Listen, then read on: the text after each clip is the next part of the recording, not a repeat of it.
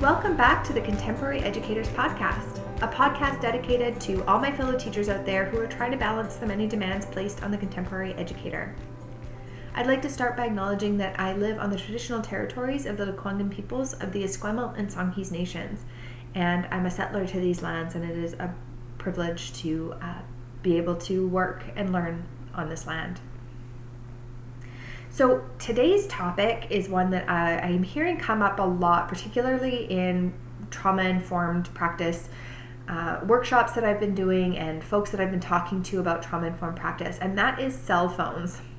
And I know that some schools have like a specific cell phone policy where students are not allowed to have cell phones in school or they've banned cell phones in particular classrooms or what whatever the case may be this may not apply to you specifically if you are in one of those schools, but what I'm going to be talking about is the use of cell phones in classrooms and the impacts that that has on students, for worse or for better, and how we can navigate some of those challenging uh, situations that can arise from the use of cell phones.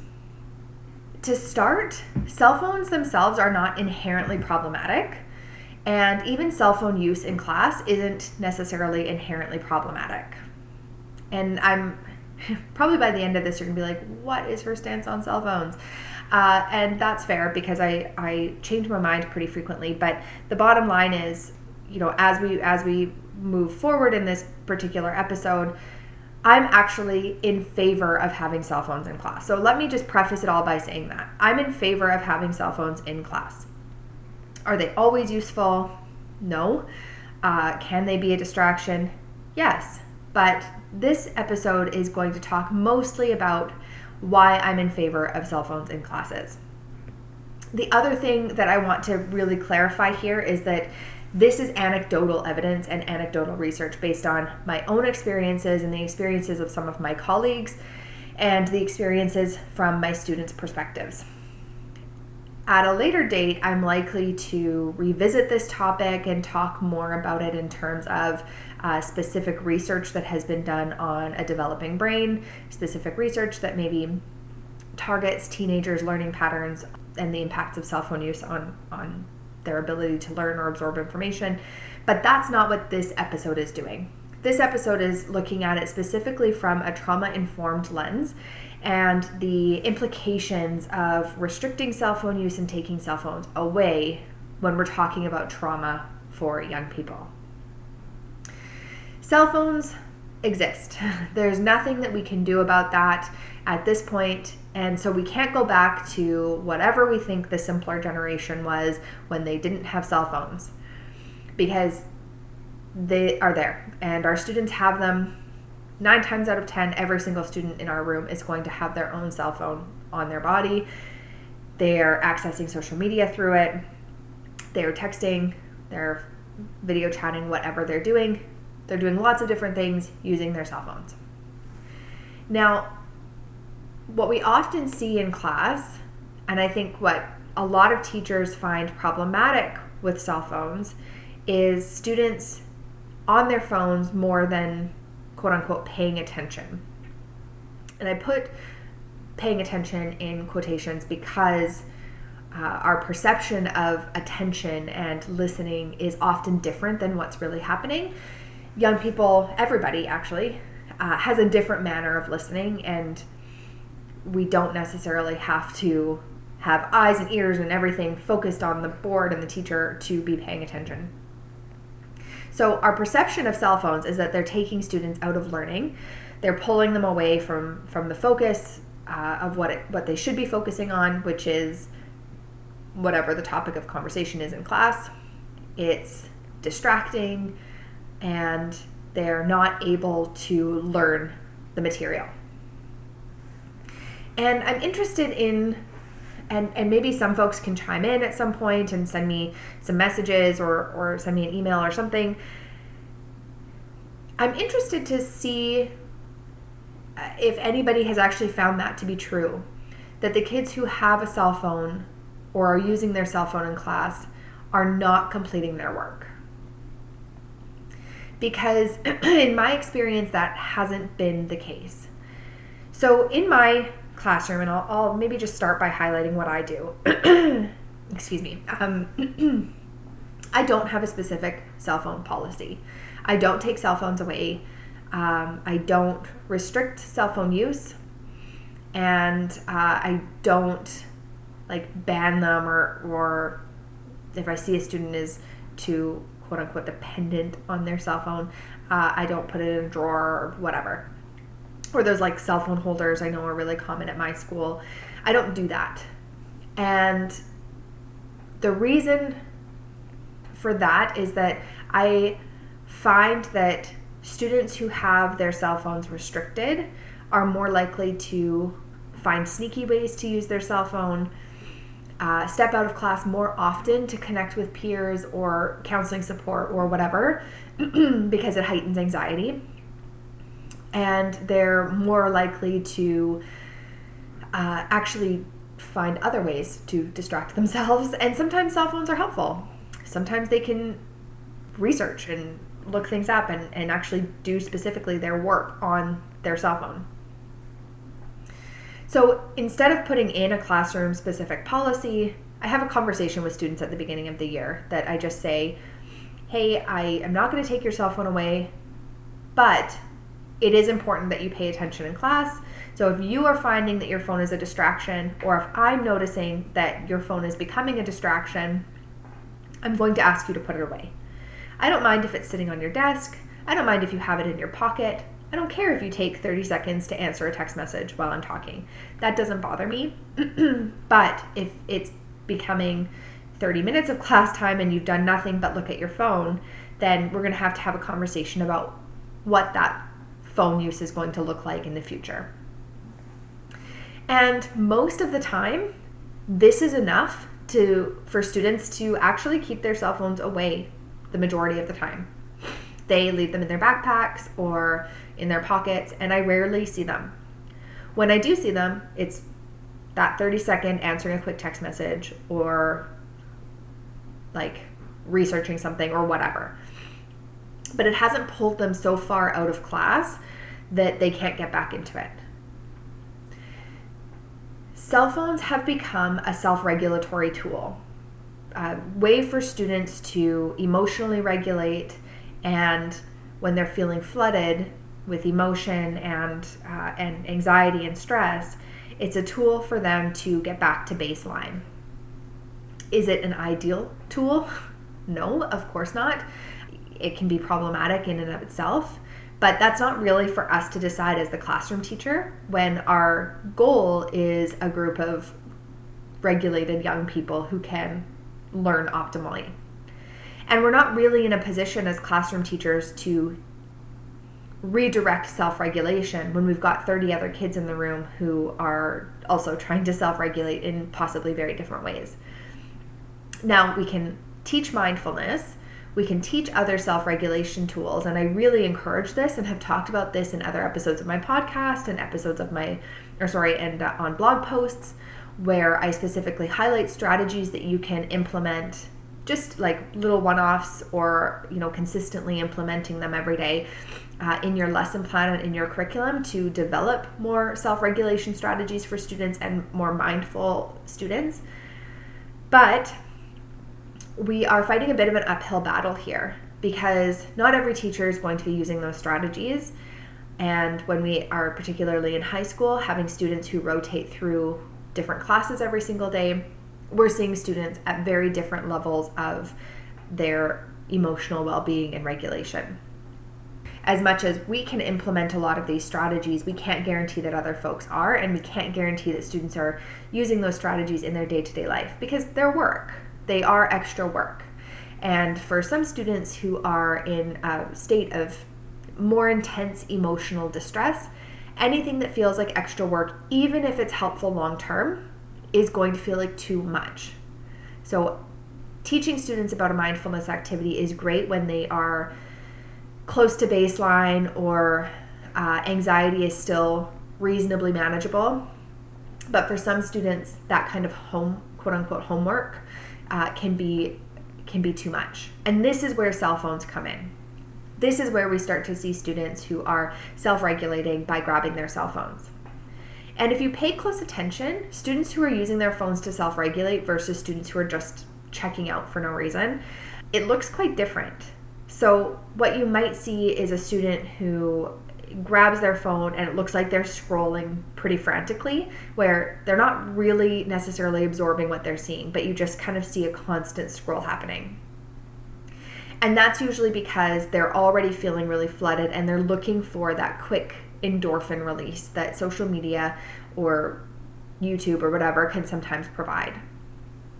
You might see them frantically scrolling with no really clear like focus on the social media itself. It's more they're already overstimulated and they're looking for stimulation. Oddly enough, they're looking for stimulation that is uh, going to help change focus, like a cute cat video or like something their friend posts or whatever. And so uh, it's it's being used as a tool to come back to baseline so that they can listen and focus on you again. Another thing you might notice is while the student's scrolling, it might not be quite so frantic, but there's a lot of a lot of anxiety in their body. And anxiety can manifest a lot of different ways, but physically when we're noticing it and we're able to observe a physical response to anxiety, we might notice bouncing legs, we might notice them kind of like playing with their hands or fidgeting a lot with their fingers. They might have a ring that they are are rotating around or taking on and off again. Uh, they might be playing with their hair or braiding it and unbraiding it and then braiding it and then unbraiding it. You might have students who, if they're allowed to wear hats in school, they might pull their hat down really low and then sink really low into their chair. These are all signs that a student is struggling with self regulation and having their cell phone there might actually be a helpful tool in the moment to self regulate. You're not going to have success teaching other regulation strategies if a student is already flooded, if they're already overwhelmed and they're past what they feel is a point of no return. You might have success teaching regulation strategies if they're able to bring themselves back to baseline which might mean that you have to use unconventional methods to be able to do that, like, for instance, letting them use their cell phone. Another thing that young people who struggle with anxiety uh, will often do with their phone is reach out to their peers when they are really struggling. In the middle of a class, while you're teaching or lecturing, you might not be able to stop everything and go and check in on a student and a student might not feel comfortable coming to you, whether you're actively teaching or circulating the room. They're not always comfortable coming to you to say, hey, having a really tough time right now, uh, and I don't know what to do. But they will reach out to their peers. They'll send them a message or start chatting with somebody so that they can get that support that they need. Taking a cell phone away from this particular type of student is going to cause them to have much more difficulty staying in your classroom. This is when you'll notice that a student's anxiety builds past the point of being able to self regulate, where they then have to leave the room to find self regulation. They might have to leave school completely and they might not come back the next day. This is a student who is likely so flooded that they will go and sit in the hallway until a friend can come back to them or take their phone and go to the hallway because that's the only way that they've been given permission to reach out to their support system. This is also true of our young people who experience anxiety and self harm to cope with anxiety or depression.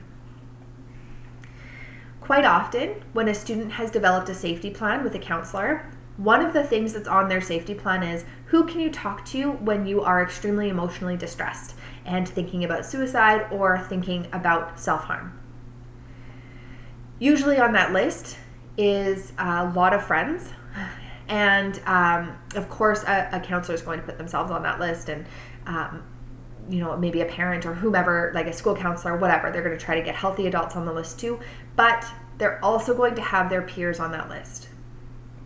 And we're delusional if we think that young people don't self harm while they're physically at school because they do a lot. And so if we are taking away one of their tools, one of their their safety pl- part of their safety plan is to have a phone and be able to reach out to people.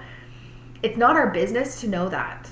As teachers, it's none of our business. Sometimes we'll be privy to that information depending on the extent of a student's self harm or ideation, suicidal ideation. But we aren't always privy to that information. And so we if we're taking cell phones away and that's part of a safety plan, then that's problematic too. Of course, yes, there's lots of difficult things that come with students having a cell phone on them. But there's lots of difficult things that come from a student not having a cell phone on them. And for the odd student, you know, just the couple of students in your class who are being irresponsible with their device, is it worth creating a sense of dread, anxiety, fear, all of these other emotions, inability to self regulate and take care of themselves in 28 other kids. It, it's not. To me, it's not worth it.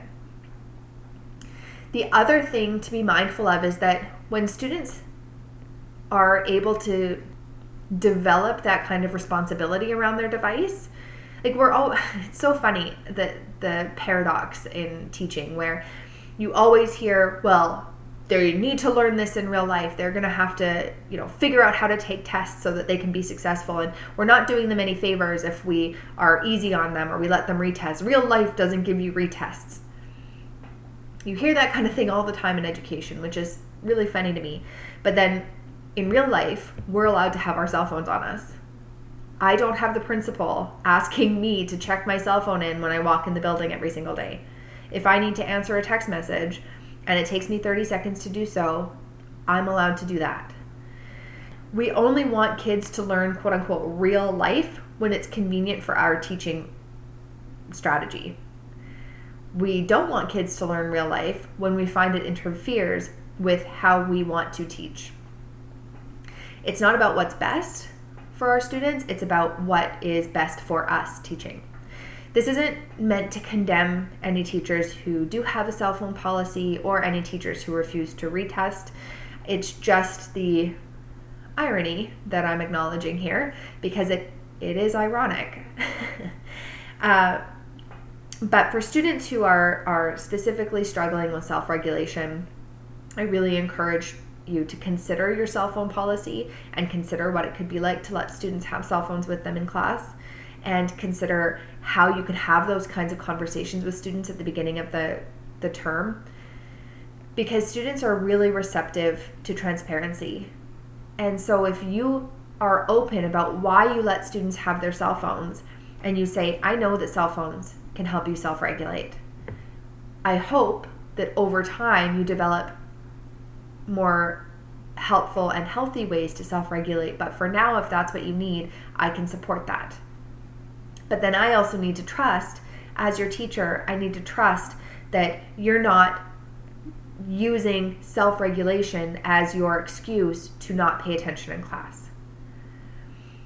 I need to trust that when you have your cell phone on you, you will be able to still be present here, that your work won't suffer, that you will be able to ask for help if you need it. Most of the time, students really value and appreciate being treated like they're adults and that they're responsible and and reasonable people and like they're humans and they will respond responsibly.